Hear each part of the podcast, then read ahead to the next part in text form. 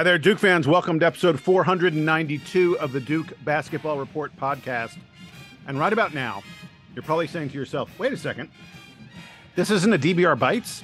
This is a full episode in the middle of the week? What the hell's going on here? Well, the answer is this.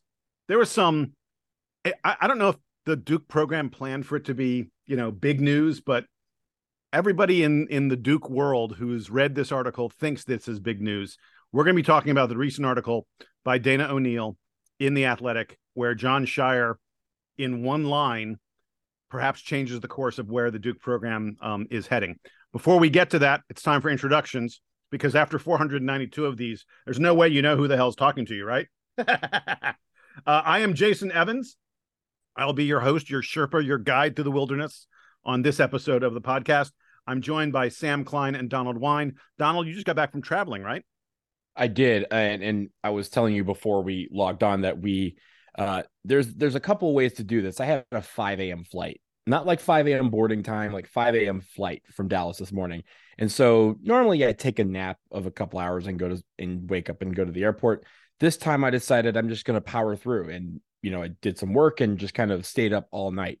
Uh, well, I, it worked to get on the plane but it's not working right now because I am feeling a little tired. But I am paying the price, energized baby. by the fact that we are about to talk about uh, this article and really just again everything that kind of comes out of it. Because, like you said, one line has created a whole bunch of uh, back and forth debate, good or otherwise, about uh, the state of recruiting with Duke basketball. Exactly, and Sam Klein is with us as well. Sam feels like it's been a good 16 hours since I spoke to you. I see you every day now. so, Donald, when you when you go on that 5 a.m. flight, because I've done the same thing. I assume it was a Southwest Airlines flight. They love the. It was not really. Oh, I find that it's like, uh, you can fly at 5 a.m. and it'll be two hundred dollars, and every other flight today is 450, and you have to do the mental math of I will save 250 dollars. Is it worth ruining the rest of my day to like to spend $250 and your mileage may vary on that calculation. I have been on both sides of it. So so I'm going to tell you guys speaking of and and I can't believe we're wasting time on this, but what the hell? Speaking of wasting money, I just literally like 6 hours ago did something involving a plane flight that I've never done before. My wife and I are going in April, shortly after the national championship is all done, after we're done celebrating the fact that Duke wins the national title, because that's happening. Whoa. Um, yeah, yeah. Uh, my wife and I are taking a, a, trip to Israel she's actually never been to Israel. I haven't been since my bar mitzvah. It, we are way overdue to visit the uh, the homeland, the land of milk and honey. And there is a direct flight from Atlanta to Tel Aviv on Delta, which we paid for with miles. And she was looking, and the cost for us to upgrade to first class was fifteen hundred dollars a person, and usually it's like five grand I've never paid for first class before on a flight. I think that's an outrageous expense that just I can't you know have to be stupid wealthy to spend that kind of money when you could be flying for you know a, a, a fifth of the price.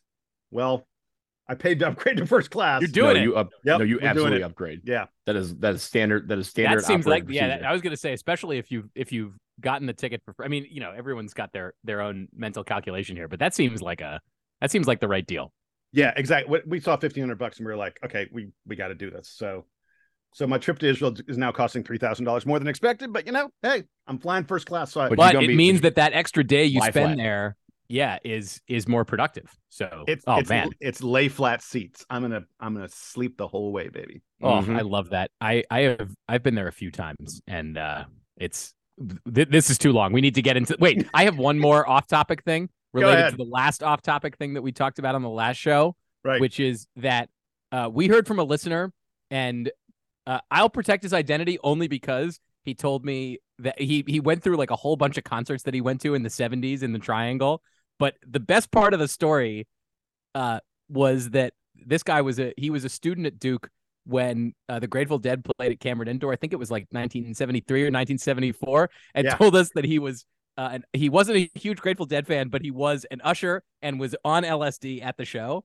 And I just like I'm so glad we got. Like it was so worth. That's a different time, man. That's a whole. That's a different era.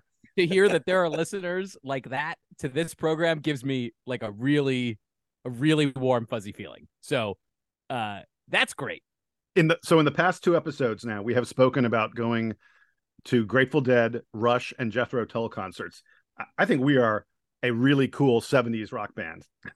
I'm, I'm, I'm, I mean, I like this. I, th- this is, I've been trying to, to turn this podcast into a music podcast for years. So, uh, I'm, I'm, I'm succeeding. Do you want to talk about Jon Scheyer?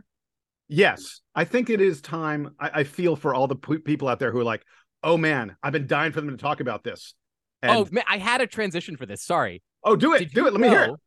Did you know that my acapella group did a private show for the Scheyer family in 2009, 2010? What? Wait, come Yeah. on, really? we were um we were contracted to play a uh, a special private show for John and his parents and they gave us 200 bucks uh, as thanks for it and I think we we sang like five songs and then we proceeded to spend all of that money that night on a party that we threw for ourselves and some of our friends. So That's how you do it. Uh shout out shout out to the Scheyer family uh they're uh they're good tippers. I love it. Okay. So Time to anyway, get- now that we've now that we've talked about about music, we could talk about Jon Scheyer. Nice segue, Sam. All right, I'm going to read the quote. This is what matters, ladies and gentlemen. This is, uh, and it is in quotation marks. So Dana O'Neill must have had the uh, the tape recorder rolling when she was talking to Jon Scheyer. Here are the words that Jon Scheyer spoke in this article in the Athletic. He said, "I feel really good about what we've done and what we're doing, but going forward, to me, it's important that we have continuity from season to season." From a culture perspective, it's hard to do that in college basketball, but we feel we can do it in a really good way while still recruiting differently. I don't think that we'll recruit as many freshmen in a class going forward. This is Jon Scheyer telling all of us A, he wants Duke to change and he wants the Duke culture to not be a one season culture for these guys. And he's saying that he is going he's clearly saying i'm recruiting fewer one and done players. I'm recruiting more players who i expect to be here two three four years. And as a result i don't need to bring in five or six new guys every single season because i'm going to have more guys staying on the roster and more continuity in the program seismic seismic shift in the way duke handles things guys i don't even know where to start with all this i've already said a little bit I, I will freely admit, I told you all earlier, I have three pages of notes from that one quote. It has generated three pages of notes by me. Donald, I'll let you go first. G- give me what you're seeing and thinking as a result of Jon Scheyer indicating a change in the Duke philosophy. So first off, everyone bear in mind that there are so many layers to this onion, right? Like there's so many angles you could take this. This is the reason why we're kind of making this a full episode because we could talk about this for three hours and not really, you know, touch every surface of of what this means. But let me start with this. I've always said, and people are freely able to uh, disagree with me on this, but I tell you this all the time: no one is a one and done player until they actually leave right? Like, of course, we have people who come in and people expect to be one and done, but there are a lot of things that can happen between the time a person steps foot on campus and the time that they leave campus to go to the NBA or other parts unknown, right? No, wait, wait, wait, wait, wait. And because uh, we're gonna this this is a conversation where I expect us to be jumping in to challenge each other.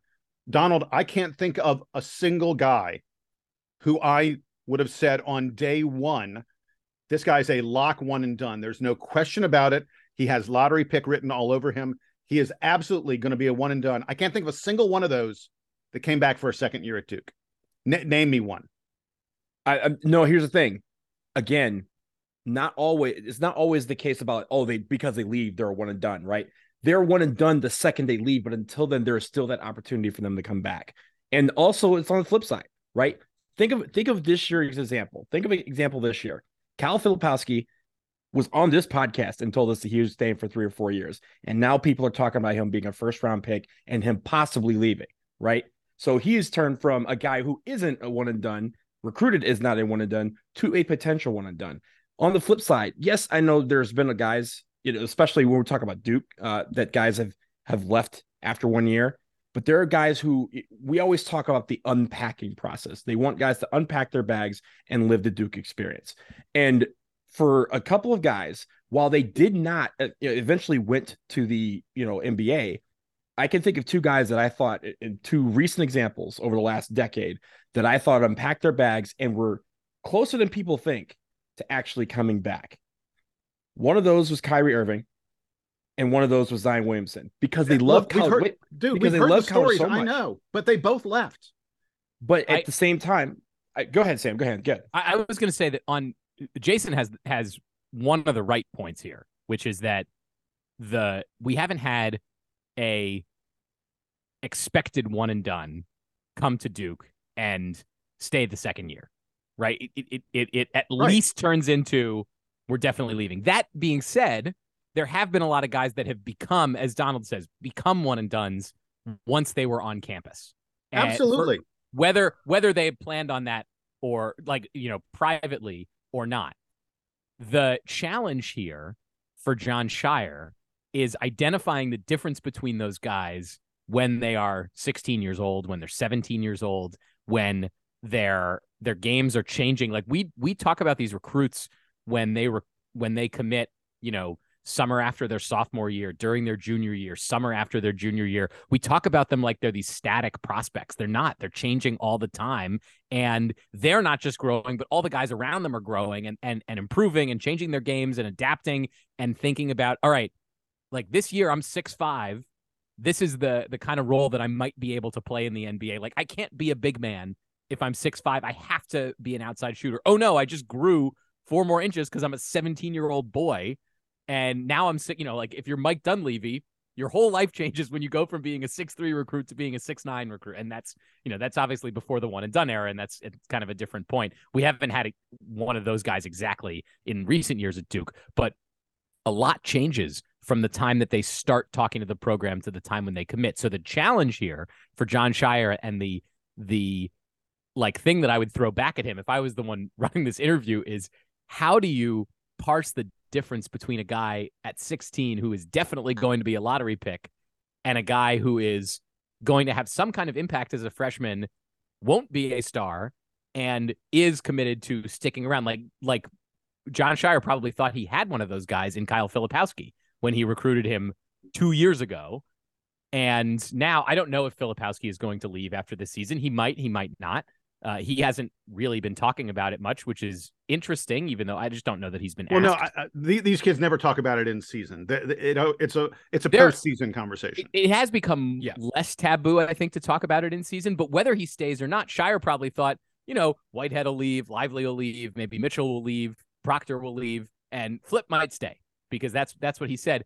That might end up being And like he might might be end up like- being wrong about most of those assumptions. He assumptions. recruited those two. So- yeah. it's it's impossible to to for Scheyer to predict that kind of thing. And I don't know. And now I'm now you got me guys uh, looking back at at other schools where they famously like quote unquote famously don't have as many top top guys. I don't know that like Tom Izzo is good at predicting all of the uh all the Draymond Greens that are out there, or all you know whoever the whoever the guys that we're talking about. But at the same time, think about this, right? Over the course, and, and I think there's been eras of college basketball. We're in the one and done era, right? Because the top 10, 15 guys in in in any recruiting class, most of them are thinking that they want to be on campus for one year because that's what is required of them, and then they're going to go to the league. Most recently, recently you see like the overseas overseas elite and and the G League type of teams, G League Ignite, those type of things. That gives them another option to play out the one year if they don't want to actually go to class, right? So we have that option for them now. But still, guys are going to college because they say, hey, this is my best path to the NBA. I'm going to do it this way. 15 years ago, people weren't thinking that way because guys, when they were 17, 18 years old, if they were good enough, and there wasn't a lot of them that made this leap, but if they were good enough, they could try to go to the NBA on their own and bypass college altogether. So they didn't have that mind frame. The guys who were coming to college weren't coming thinking they were coming for one year because they didn't have to. They were coming thinking they were going to college. And if things got good for them, then they could leave. But I ask you this every single, and, this is something where I, I think the general debate kind of flows for Duke along these couple lines. do we want to recruit the best players in the country or do we want to recruit three to four year guys? Because right now, those are two separate recruits. And most people will tell you that they want Duke to recruit the best because we are a, par- a, program that aspires to be the best every single year. We don't go for we go for national championships every single year. That is our, you know, what we what we our stature. That's what we're at. But to do that, you have to sometimes get the best players. And if you are getting the lesser players that you know are going to stay two or three years, are you sacrificing your attempts to be the very best you can be? I think that's the biggest the biggest part of this debate is that people need to understand that those two things might be separate right now. I, I, I picked out a a random class here. Okay, in 2015, Villanova got commitments from the following guys: Jalen Brunson stuck around, won national championship. Donte DiVincenzo stuck around, won. Did he? I don't remember if he won one or two. Yes, he won. Uh, he won two. They he won, won two. two. Okay, those guys two. were both stars at Villanova. Yep. You want to know who else Villanova recruited that year and gave offers to? Thomas Bryant, who went to IU and was like the 20th best prospect. I think he left after his freshman season. They recruited Donovan Mitchell, who went to Louisville and was a huge star and and then went to the NBA. They recruited Isaiah Briscoe, who I think spent two years at Kentucky because uh, Kentucky had that weird sort of down period. He ended up in the NBA. So was and I'm just picking I, I, I cherry picked this a little bit, but like but like people celebrate that um that Villanova was able to turn these guys into into great three four year players. Is that the case, or was Villanova just not able to close on players that decided to go to Kentucky and Louisville and, and Indiana, and and there wasn't a Duke guy in this in this class, but but Villanova has gone like in the next year, Villanova uh, recruited Trey Duval, and he ended up going to Duke and spending one year, and obviously he you know his career didn't go the way that he wanted it to, but but what like how oh. does how does Jon Scheyer separate those two types of players? All right, so so I can answer this for you, and and I'll answer that for you, and answer Donald's question at the same time. The answer is, and, and I want to really, I want us to bring this back rather than just like general recruiting philosophy. I want to bring us back, bring us back to Duke, and I'll speak about this in terms of Duke. I don't think that Jon Scheyer is talking about abandoning recruiting one and done players. I don't get that impression at all. And in fact, if you look at the players that Duke has recruited in the class of 2023 and the class of 2024 who were after the guys we're talking to in the class of 2025, there are several of them who are absolutely sure thing. Like I said, no question about it, one and done talents. But what you do is, and I think the sweet spot is can you mix in longer term players, guys who will be older, guys who will develop in your program, guys who will stick around for three and four years, with guys who are one and done or guys who are two and done. By the way, don't ignore two and done is a really significant. Yeah, we've thing. like Matthew Hurt, those type of guys, Matthew Hurt, Mark Williams, those type of guys. Exactly. I mean, and think about how much Matthew Hurt and Mark Williams improved from their freshman to their sophomore year. That's one of the reasons there are a lot of Duke fans because there's sort of there, there's a sniff in the air that Tyrese Proctor and Mark Mitchell are probably going to come back just because their draft stock isn't that great. And everyone's like, wow, think of what those guys are going to be as sophomores. Don't forget thing, Luke Kennard. Put put Luke Kennard in that group. Luke Kennard as well. Yeah. Mm-hmm. The best the best thing, you know, the saying, the best thing about a freshman is they become a sophomore. Um, so you you need to sprinkle in those elite talents, those guys who are going to end up being NBA All Stars, those guys who are one and done, with guys who stay longer. And what's more, gentlemen, I'm going to tell you that even though Jon Scheyer only started talking about this now, I've kind of suspected that he was on this path for a little while because look at what Duke has coming in next year in the class of 2023. Mackenzie Mgbako is absolutely a guy who everyone says is going to be a one and done. Top 10 recruit, top five recruit. He, he, he is someone that everyone expects to come in, start from day one, be a huge impact player. A lot of people compare him to Jayson Tatum and then move on to the NBA. But look at the rest of that class.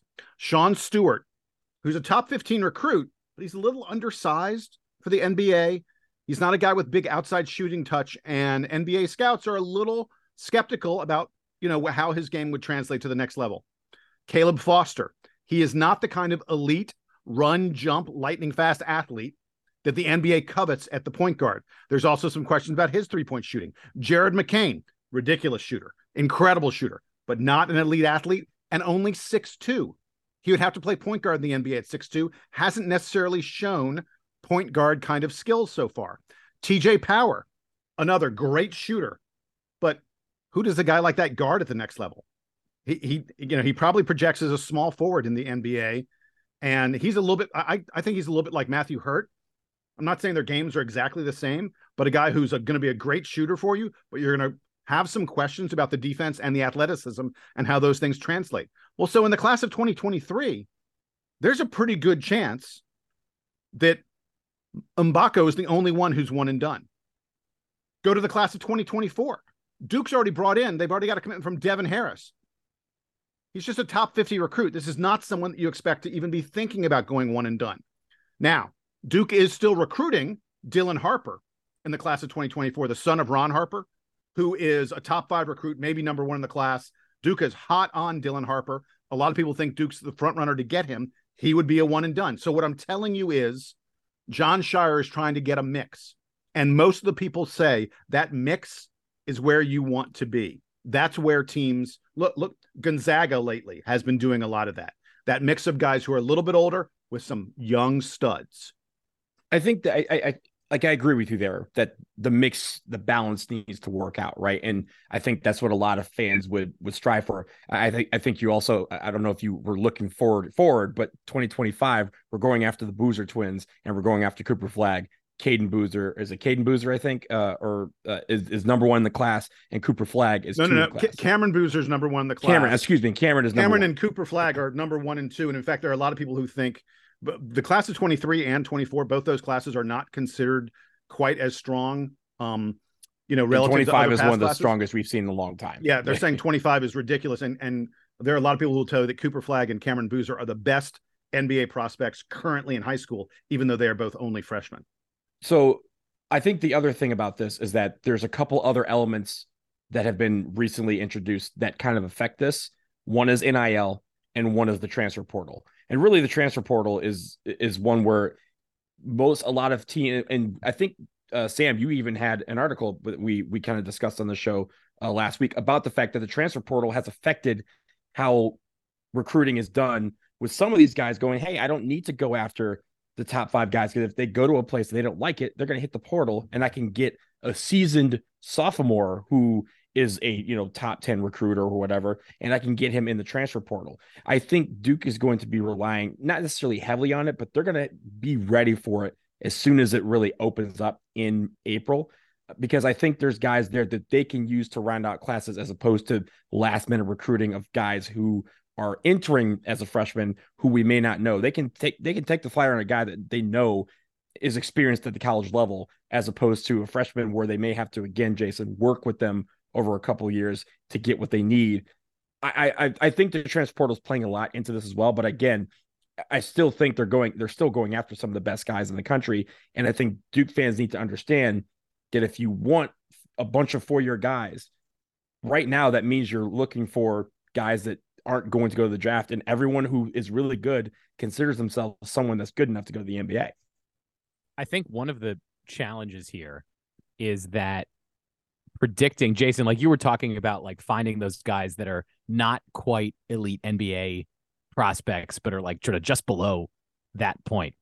The the needle that you have to thread if you're Jon Scheyer or any of the any of these coaches that are that can pull in multiple top 20 recruits is talking to them about that development program and getting them to buy into amen this is this is the path because if you're a top 15 guy i don't care what the what the scouts are saying about you. If you if you are a top 15 guy, you're te- you're looking in the mirror and saying, "Oh, all I got to do is climb a couple spots and I'm going to be a top 10 NBA draft pick." Like you do not think you are that far. If even if you're a top 25 guy, you are not that far away from being a top 10 NBA draft pick because there are examples of it. And so the trying to get the the narrative exactly right from Scheyer or whoever whoever the coaches are that he's going against for these players is such a fine line. And then the other thing that you have to consider is that the the roster spot, you know, if if you're talking about roster spots that are not taken up by one and done guys, there's the returning sophomores and the returning juniors, and then there's also the transfer portal guys, the Ryan Youngs, the the Jacob Grandisons, the the Theo Johns. But those guys, you you you kind of don't know which ones are going to be available and interested in stuff until the season already starts, and by the time you get a a pulse on which guys are coming through the transfer portal that year, the the senior class in high school has at least you know they haven't necessarily all committed yet, but they are on the path to committing. So timing up all of these things is also is also a huge challenge. You've already heard about so many of the like older generation of coaches, guys like Roy Williams and Mike Krzyzewski saying, you know what, this is kind of enough. I don't want to deal with all this all this complication. I think you will hear about more coaches leaving the profession because they're like, it was hard enough to keep track of all these high school players that we needed to go see, and there were these tournaments. Now it's like I got to keep track of all the high school players. I got to keep track of all the transfer portal guys and have opinions about where I would stack all of them in my roster. Because as much as uh, any coach says, "Oh, you come in here, you're you're guaranteed nothing," Jon Scheyer's already he's thinking about the he's thinking about the minutes distribution in advance the same way that the DBR forum is. And and he's thinking about where are we going to plug in all these guys and how do they how do they fit together because we talk about roster construction all the time. We talk about okay, where's the shooting coming from? Where's the perimeter defense coming from? Scheyer's trying to do the same thing. He's trying to build the same roster. So I I believe him when he says this is what he's trying to do. It is very hard. And I'm not maybe maybe Mark Few at, at Gonzaga has has mastered this, but even that is is sort of hard to believe that you can get the formula exactly right for cooking up a team that has experience in the program. Because by the way, the other thing about the transfer portal, as good as Ryan Young has been, he has he's only been at Duke for eight months or or whatever it is. There are things about the program that he is learning. Uh, oh, look, when when Scheyer talks about continuity, he's not talking about bringing in fifth year. That's not yeah, right. Guys. The transfer yeah. portal doesn't count for that. It counts for experience. It's great that Ryan Young and Jacob Grandison are there to kind of kick butt a little bit in practice, and I'm sure that the young guys are like, "Oof, these dudes, these dudes know how to how to get every ounce out of their ability, you know, during practice and and in you know early morning workouts and stuff." But man, but remember, getting, Ryan Young has an additional year, so he's not a traditional graduate sure, transfer. But but their continuity does not work in the same way that a that a freshman is where he brings no baggage from another program no sort of outside thoughts about like oh well this is how you know grandison is pro- oh, this is how we did things at illinois blah blah blah. Right. The, the reality is the continuity does not work for duke in this season. And and scheyer's primary concern i think every year is what's happening in this season. Um Got, Look, the one time the one time Duke almost succeeded in that was in recruiting Rodney Hood, who was a freshman at Mississippi State, yeah. sat out a year, mm-hmm. uh, came to Duke, and then had such a good year that he left after that one season. So he only was on the court for Duke for the one year. I don't know that that's what Mike Krzyzewski thought was going to happen when he recruited Rodney Hood out of the transfer, or what we ever, whatever we called the transfer portal. He just, as a transfer from Mississippi State, he might have thought, oh, I'll get this kid for for three years and then he's going to be a real star for us. Then he blew up and went to the NBA. So it's very hard to to predict how these things go because Jon Scheyer could do a very good job with these transfers or with these or with these freshmen and end up sending them to the league before he had planned on it. Right. So there's a couple things too, and this is not something that I think Duke does, but other other programs do do this. Is they recruit one and duns by recruiting around them, right? Like to create a one and done vacuum by recruiting guys the next year. Like, uh, uh, you know, like Calipari basically going on senior night saying, Hey, all five of these freshmen, it's their last game. Everyone, you know, give him a round of applause. Thank them for coming to Kentucky because he's already recruited behind them. I don't think that's something that Duke does, but there is, has been a couple instances lately of guys that may have possibly decided to come back, but then read the writing on the wall with regards to the roster situation because they realized, oh, we got people coming in and my spot, you know, I may not be getting the same amount of minutes that I'm doing this year, right? DJ Steward, you know, he could have come back, but he ended up not, he ended up deciding, hey, if I come back, I'm really not going to thrive in this offense. And it wasn't, he was right before the transfer portal kind of really blew up. So he decided to go pro and it, it didn't work out as well for him as it, as it, as it should have. But I also think that when it comes Yo, to by the way, guys, Donald, I, I think your mm-hmm. timing is off on that. I think DJ Steward DJ Steward decided to leave, and that's one of the reasons that Duke ended up getting Trevor Keels. I don't think Duke got Trevor Keels and then DJ Steward decided to leave.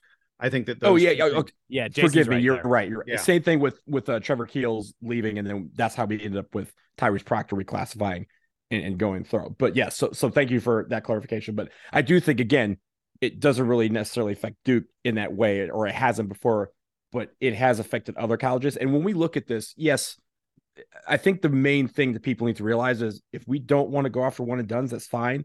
But let's not talk. Let's not talk about it like these other programs aren't recruiting too. Zion Williamson didn't have Duke in like South Carolina State and you know Boise State on his radar. Everyone was going after these one and dones. It just so happens that we got to we we ended up with them. So if we're going to be going again, if we're going to be going after the best, and yes, there's going to need to be a balance, but if we're going to go after the best, we're going to have to go after the best, and that may involve some of these guys leaving after one year. So, so gentlemen, I'm about to give you a bunch of numbers in just a second, because I think one of the key factors in all of this is it, it's one thing to say, "Oh, I I'm going to try and find guys who are going to stick around longer," but it's another thing to actually succeed at that. And I want to take you back.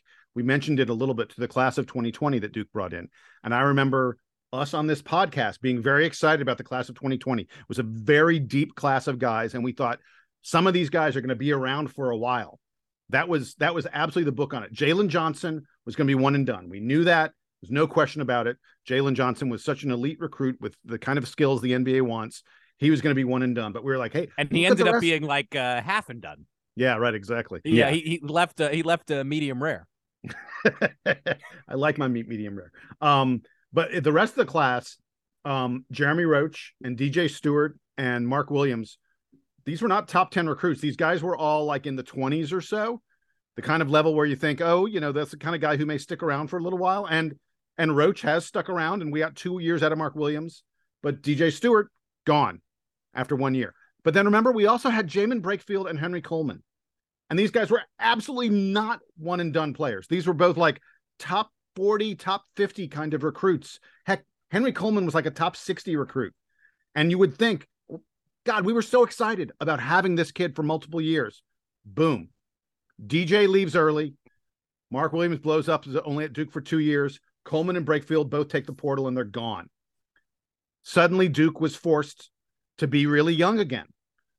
You can only get old if your players stick around. And people transferring out of Duke is not a new thing either. We've always had, you know, it may not be two or three guys, but we've had some guys transfer in December uh, back in the day where guys would leave after and during the winter break and say, "Hey, I want to take my chances somewhere else," and they would transfer and start their sit their year of sitting out early so that they could be available for that team next Christmas.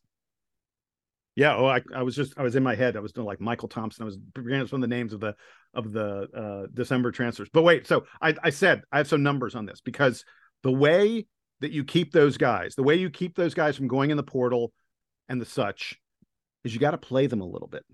Look, we don't know if Jaden Schutt is going to stick around, but I guarantee you the fact that he started to get some minutes, that he started to get some time, uh, you know, a few weeks ago, has helped in the effort to get Jaden Schutt to be more than a guy who comes to Duke for one year and then portals out. So we're talking here about bench minutes. Gentlemen, I, I did a deep dive on this. I went back through every year of data that Ken Pomeroy has about how much Duke plays their bench. The current Duke team, the first Jon Scheyer team, is giving 33% of its minutes to bench players.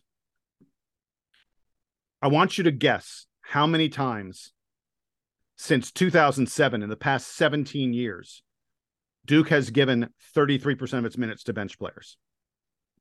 Zero. I think the answer is zero. Donald, you say one. Donald says one. Mhm. Sam says zero. The answer is one. It was in 2020. Duke gave 35 and a half, 35.6% of its minutes to bench players. We had 10 guys that year, averaged 12 plus minutes. we talked game. about this a week like a week ago on the show. We were talking about how much we use our bench relative to previous years, so that's why I knew it was one. Yeah. So in 2020, like I said, we used our bench. But if you go back, I, I mean, like, uh, so by the way, by Duke giving 32.6, 33% of our minutes to bench players this year, we're 139th in the country. We're a little above average um, for all the teams in college basketball. If you go back over the years, almost every year, Duke is ranked in the 300s in terms of bench minutes. We're talking like we're one of the like bottom 50 teams in the country in terms of how much we use our bench. 2018, we're 341st. 2016, 346th. It goes on and on and on. 2010, the 2016, 2016 team wasn't even that good. Like they were like a four seed. Yeah, exactly. 346th in bench minutes. And I and I I looked at this on and on and on. The only other year where Duke is even in the top 200 in bench minutes was 2009. I don't remember very much about the 2009 team. Sam, you were you there? That you were? Yes, you were I, I remember Henderson. a lot about the 2019. That that that was Gerald Henderson's team. yes, and yeah. uh, Mhm. Henderson was Henderson was awesome on that team. Kyle Singler was very good on that team, and everybody else was shaky. Like that Yeah. was like Greg Paulus' senior year where he start he was a starter and then he Then he wasn't out. right. Right. And uh and Jon Scheyer was was kind of in and out of the rotation, but was mostly on the bench, but he still played a lot. And Lance Thomas wasn't good yet, and Ryan Zoubek wasn't. That was such a weird team. Uh, they, they I think they made it. They made it to the Sweet 16, right? And then They did. They lost to Villanova that year. that's right. Uh, oh, they lost to Villanova with Taylor King. That was the that was the uh, Ta- Taylor King was was was on the bench for Villanova the year after he transferred away from Duke. Oh, I could spend so much time talking about that. the the bottom line is Duke.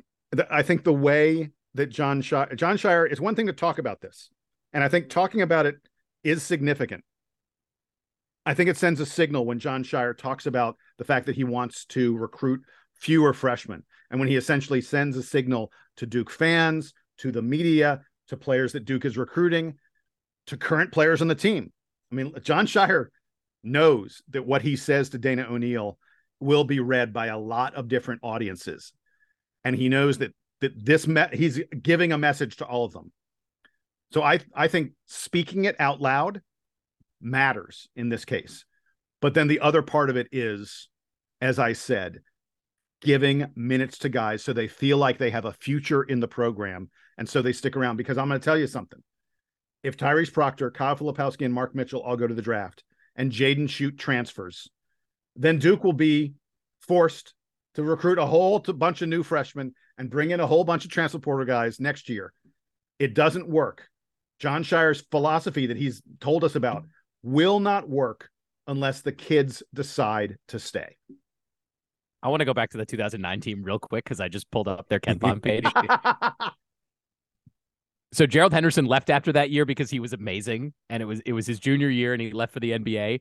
Duke had Elliot Williams coming off the bench, and then he was getting progressively more minutes throughout the season, and then somewhat mysteriously transferred to Memphis the next year, which forced Coach K to to make a what was then a very drastic move in convincing Andre Dawkins to graduate early so that he could play spot minutes and for the reclassify. Yeah. championship team in 2010, a team that uh, had guys coming off the bench, but by the end of the season was basically just the five starters.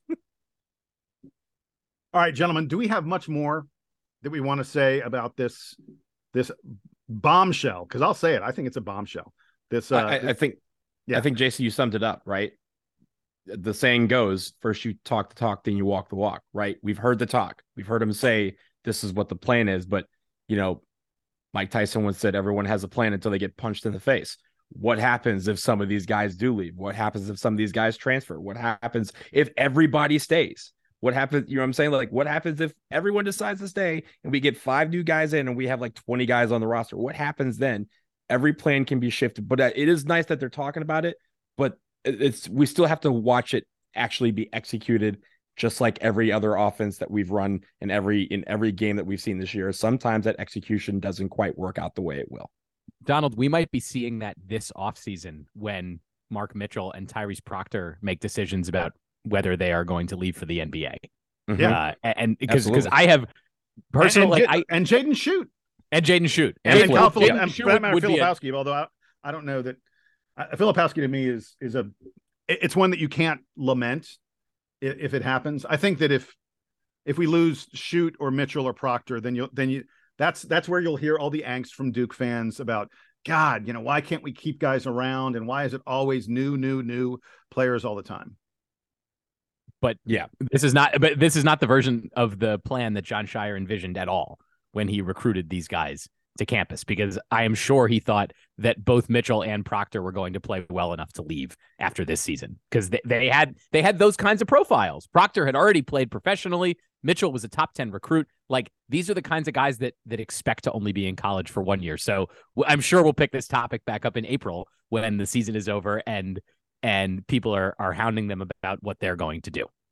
Yep, absolutely. And it's worth noting, by the way, and I want to stress this again because I think I don't want people to take John uh, Jon Scheyer's quote and this conversation the wrong way. Duke Duke is still in the business of bringing in absolutely elite players.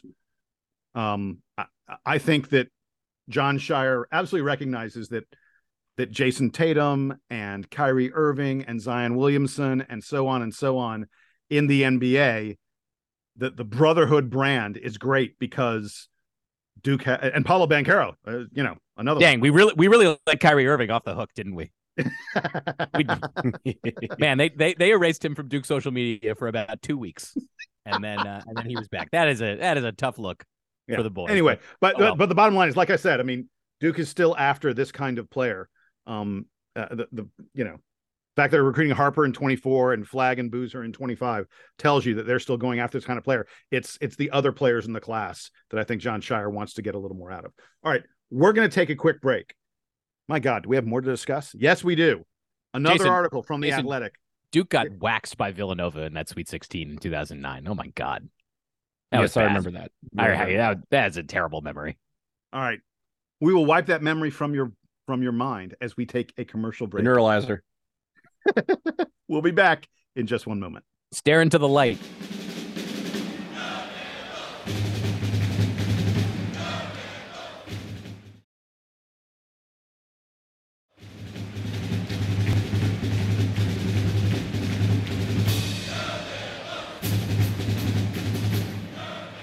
We're back from the break, and there is more from the athletic that we want to talk about.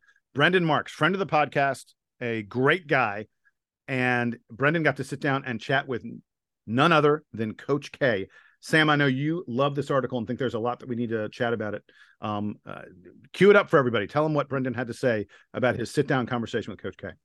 Well, there was a lot about sort of what is Mike Krzyzewski doing now that he isn't spending time game planning and and working Duke basketball games. And this is one of the things that I've been most fascinated by. I'm sure I've talked about it on the show, and I've certainly talked about it off the show about one of my concerns about the the Jon Scheyer era is that Coach K still has an office at the Schwartz Butters building. He still occupies the top floor. He's still on campus and walking around and casting a shadow over everything, even though he's not technically the head coach anymore. And I've been nervous this whole time about sort of the the impact that he is having on the program, even behind the scenes. The version of Coach K that we're getting from this article is that yeah, he's around, but he's he's not really involved. He's he's watching all the games. In fact, it looks like you could have we could have ponied up a lot of money to uh to sit with Coach K and watch some of these games with him, which man, there's a part of me that wishes I had just done that because uh because it sounds so interesting and you get to hear full throated cursing Coach K. Maybe, uh, maybe, I should have done that rather than flying first class to Israel. What do you? it, you you would have had to you would have had to give up a few first class tickets to do it. Yeah, yeah. But but I am I am pleasantly surprised at how much Coach K has been able to unwind. And we talked a couple weeks ago when he, or I guess it was like just over a week ago, when he was at the Notre Dame game, how stoic he looked on the sideline. And I, I was sort of worried he was going to be like getting out of his seat and yelling at everybody and and being exactly the the guy that that you know he is on the sidelines. But it's clear that that that vantage point sort of confused him a bit, and he was like, "Oh, I guess I don't I, I don't have any control in here anymore. This isn't my building anymore. So I, I I'm uh, so far, I am pleasantly surprised at how much it seems, at least publicly and and even behind the scenes via this article, it seems like he's been able to detach a little bit. He still talks to Jon Scheyer almost every day, but it's not, hey, why wasn't why wasn't yeah, they're not talking strategy. The, they're not yeah. talking strategy. Yeah and and and it seems like he's set the right boundaries which frankly like i was worried about coach k uh, famously great at many things famously not great at setting boundaries for anyone around him. Like there there were there was all those stories last year about, you know, Coach K forcing the coaching staff to like stay up all night watching film after games and making the team come in early to to have workouts and stuff, just like total psycho stuff. And it does not seem like he is doing that in retirement. I think first of all, right? Like when you've done something for 60 years almost, right? Like he's been coaching since since he was a graduate assistant at Army and all damn near 60 years. When you do that, it's very hard to sit there and wake up one day and realize you don't have to do anything. Right. So I, I I'm one I'm actually kind of proud of him for again how well he's doing in retirement. He's not sitting there kind of running out of practice and feeling like he needs to do something with his hands, but he's getting involved in a lot of different things. I mean, they, they mentioned that uh, because Michael Savarino, his grandson, transferred up to NYU. He's gone up to New York for a couple of games uh, and kind of sat and watched the games there and kind of told people, like, hey, I'm here to watch my grandson. I'm not here to take pictures or do autographs or be on anyone's show or anything like that. I'm just here to watch my grandson play, just like everybody else here. Like, that's really cool. The fact that, I mean, he was just on Good Morning America earlier this week um, doing stuff for Be the Match, which is a, a, a thing to help people register uh, for cancer. Uh, I, it's not necessarily cancer, but it's, it's, um, a, it's bone marrow donations. Bone yeah. marrow donation. Thank you.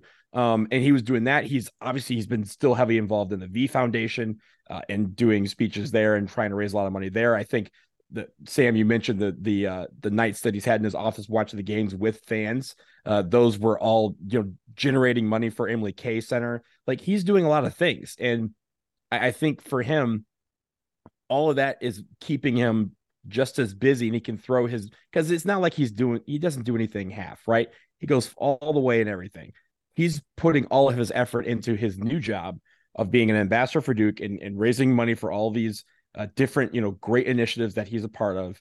And he's throwing, you know, full weight into being a granddad and talking with, uh, you know, talk with Jon Scheyer about life. It mentioned that he even talks to Jaylen Blakes and Jeremy Roach from time to time about life, not about basketball. Just, hey, these are the only two kids that are left on this team that I coached. Like, I'm going to have a relationship with them, but it's going to be as a catch up, like, how are you doing type of thing. So I, I think this great. And I think, you know, hopefully that helps people understand that, hey, he's not going to come in and you know be a guy that's going to be running practices any anytime soon, but he still cares about people, and that's been the big thing that's kept him around for all this time, and he's doing that full throat in his new retirement. Yeah, the the the takeaway that I had from the article is that Coach K has retired, but he has not quit. He has not stopped.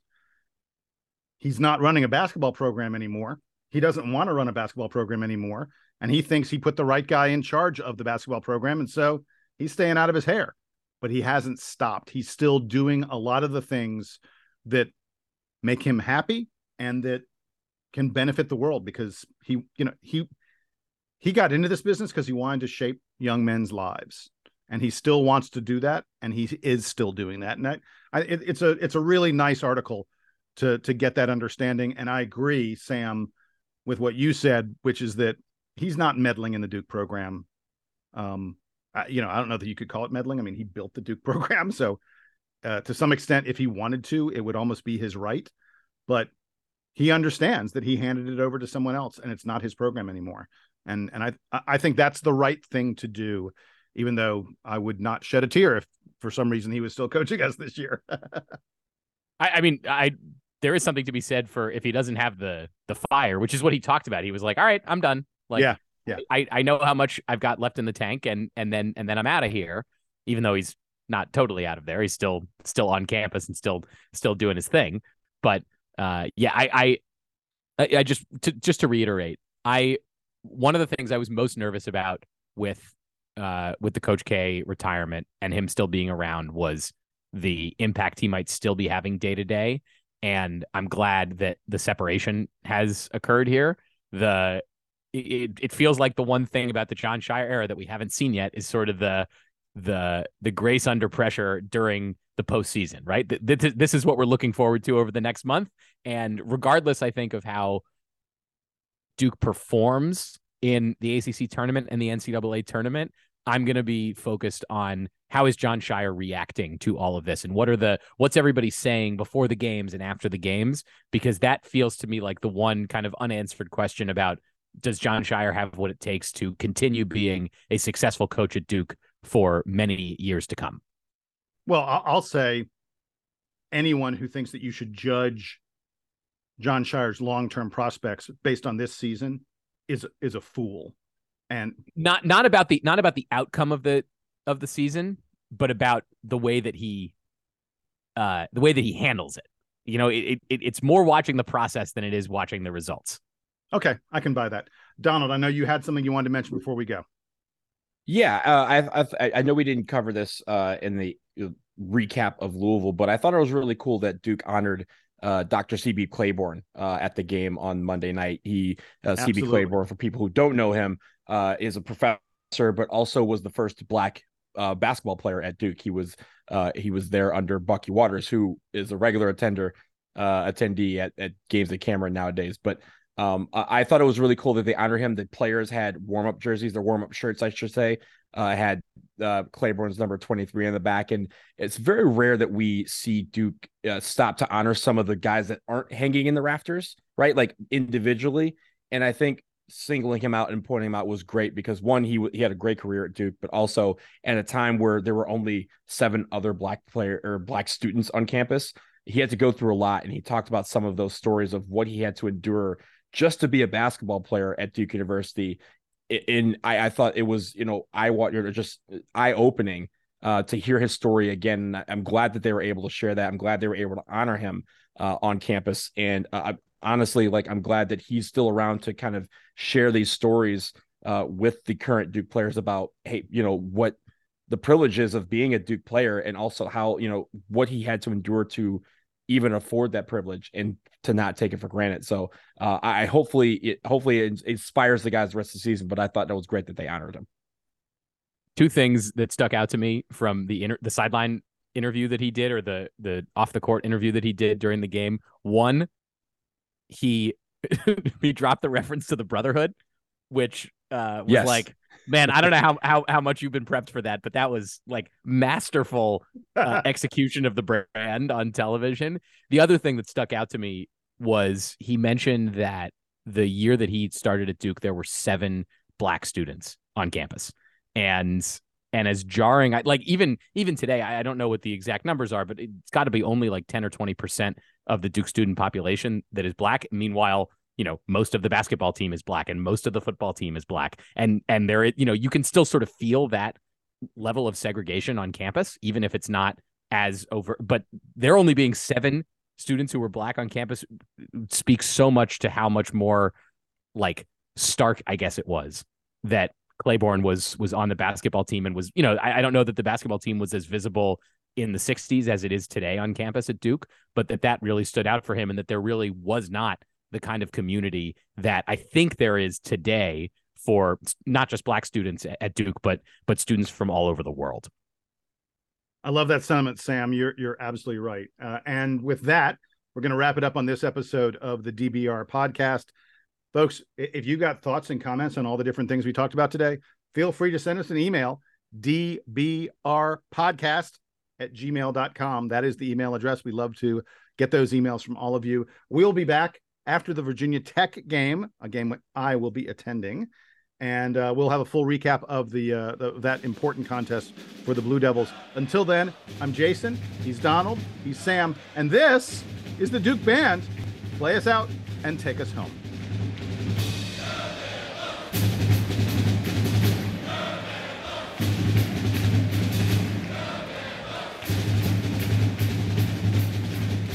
Dave McClure's usage went down every year that he was at Duke until that he graduated after the 2009 season. His usage went down every year that he was a Blue Devil.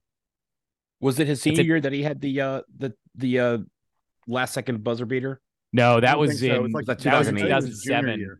2007. No, no, no, no, it wasn't because I wasn't there. I think that was in it was in 2007. I think again. No, actually, that might have been his freshman year. No, um, no, it wasn't 2006. 2006 was the um no, 2005. 2005. 2005 was um was Dockery. and then and then That was Dockery that- over Virginia Tech. Oh yeah, it was the home game against against Clemson in in uh, 2007. Right, where McClure just runs down the middle of the lane, and yeah, Yep. Yeah. Um, and then he worked for. I think he's a. I think he's a scout. He is. He's uh he's in the NBA. We uh, did I tell you guys about the time that we were recording the podcast? This was years ago, and uh, I was. I don't remember what airport I was in, but I was in an airport recording the show, and Dave McClure walked by me while we were recording. what? yeah, And you didn't and I grab was like, you didn't grab him? And I was no, we were like, we were in the middle of the conversation. It, it, like it would have been super weird, and I was like really focused. But he walked by, and I was like, "That's Dave McClure. he played basketball at Duke. You're Uh, hey- you're, you're Kareem Abdul-Jabbar. You played basketball for the Los Angeles Lakers. No, son, I'm Roger Murdoch. I'm the, the co-pilot. That's the conversation I was about to have with Dave McClure.